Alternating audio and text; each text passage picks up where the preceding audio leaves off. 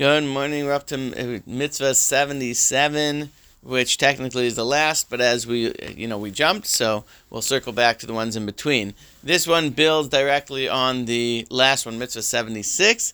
This mitzvah is to um, to destroy the descendants of Amalek. As we established in in the discussions of remembering what Amalek did, they represent um, that that desire to go anti God, to be anti Hashem, to entrap the Jewish people, to de, de, to to detract from the messaging of Hashem and all that is um, all that is the mission of Hashem. And the Torah gives us a, a mitzvah to destroy the remembrance of Amalek, to entirely get rid of it.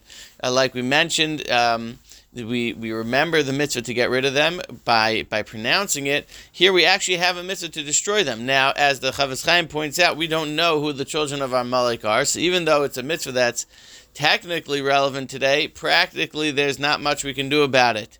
Uh, we daven obviously that Mashiach should come and the Beis Hamikdash should be built and everything that we that. Uh, that that uh, that that we don't know and that we're unable to do on a practical level will be done. It'll be taken care of. So interesting mitzvah, and though technically applicable, practically we can't do it. But to appreciate how much and how sad, how bad it is, all that goes on anti Hashem in the world, we appreciate that it is important to destroy that which is the nemesis, the enemy of Hashem, in Mitzvah 77 to destroy the descendants of Amalek.